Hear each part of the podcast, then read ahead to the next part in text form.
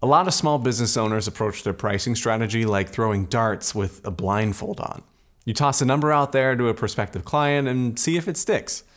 Is it the right one? Is it a level of pricing that can support your business, or a price that communicates the value that you're offering sufficiently? Who's to say?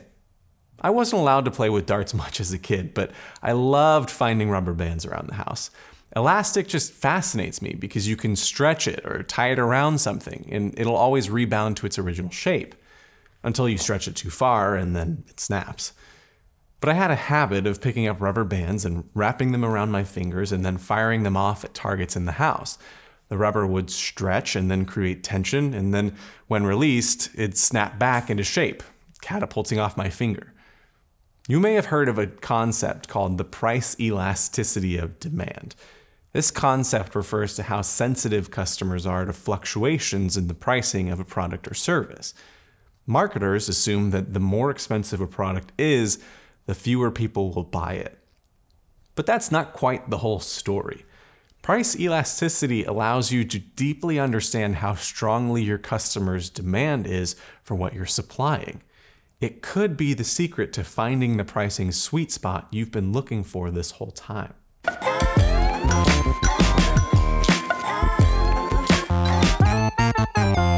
Welcome back to The Profit Plot, a podcast where we help small business owners unlock the story behind their profitable business by unpacking one complex financial topic at a time.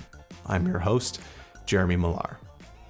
Much like the gravitational pull that keeps us grounded on Earth, the forces of supply and demand govern the marketplace. Now, this is not an economics show. I want to be clear about that. I am an accountant, not an economist but understanding supply and demand can provide a significant edge for business owners looking to scale profitably. Today, we're taking a closer look at one half of this balanced scale demand and how it sways with changes in price. Let's imagine for a moment that you own a boutique coffee shop, a place where the aroma of freshly brewed coffee lingers in the air and the community gathers to enjoy a cup of quality brew. You currently sell a latte at $6 per cup, $7 with oat milk. You're thinking, what would happen if I decided to increase the price by a dollar? Would sales drop drastically, or would your loyal customer base not even bat an eye? This is where the concept of price elasticity comes into play. If a small change in price results in a change in the quantity demanded, we say the demand is elastic. On the flip side, the demand is inelastic if the quantity demanded remains relatively stable despite a price change. We can measure elasticity by measuring the change in our sales with a really simple equation. Let's say your coffee shop sells 1,000 lattes at $6 per cup within a normal period. You plan to increase the price of a latte to $7. That's almost a 17% increase in price, or 16.67% to be exact. With the price increase of your cup of coffee implemented, you see demand fall to 900 lattes within the same period, a decrease of 10%. Elasticity is measured by dividing the percentage change in quantity demanded by the percentage change in price. So we're looking at 0.10 divided by 0.1667, which comes out to be 0.599. For context, a perfectly inelastic demand level would yield a zero result. In this case, the level of demand would not change whatsoever when the price of a good changes. Our shift from $6 to $7 lattes would receive no dip in demand whatsoever if it was perfectly inelastic. In the case of our coffee shop, we seem to have a relatively inelastic level of demand. Our result was greater than zero, but less than one. If our price elasticity of demand were equal to 1, we would have unit elasticity. The percentage by which we change our pricing equals the effect on demand. Raising prices by 10% in this case would mean you see 10% less demand. If our formula were to yield a number greater than 1, we would be experiencing something that is relatively elastic. Small adjustments to price would mean large changes in the demand from our customers the larger the number yielded from our formula, the more elastic the demand. As a business owner, understanding the elasticity of your products or services can help you make informed decisions. It lets you forecast how a price change might affect your sales volume and overall revenue. There's an interesting thing about elasticity, though.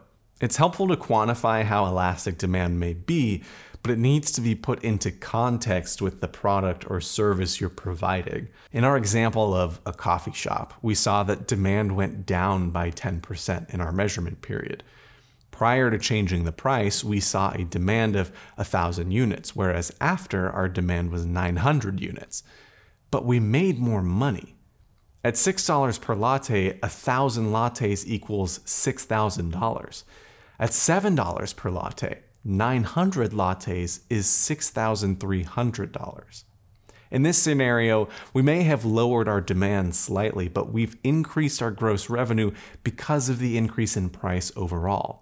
Lowering demand also means that we need to produce fewer quantities of product, so our employees can focus on taking their time, potentially improving quality. The price elasticity of demand also depends on the product that we're selling. Our latte may have a relatively inelastic level of demand, but the pastries we sell may not. Understanding this calculation can help shape marketing decisions for your business in a major way. You see, a marketer's goal is to create a brand that is significantly differentiated from others. If we can create brands that connect meaningfully with people, our products become more inelastic. Products sold by brandless, unrecognizable companies are often treated as commodities. They don't have a big impact on a consumer's life, making pricing a sensitive subject. It's the thing that people will buy on.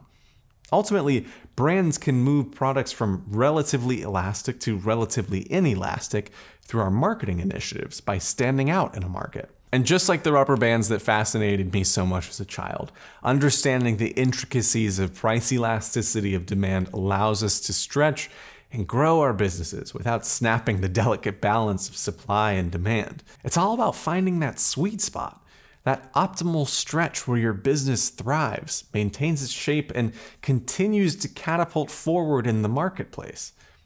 As we wind down today's exploration into the complex yet fascinating world of price elasticity, remember that the true art of business lies in mastering the subtleties of pricing to create a resilient business. One that not only withstands the fluctuations of the market, but also remains attuned to the pulse of consumer demand.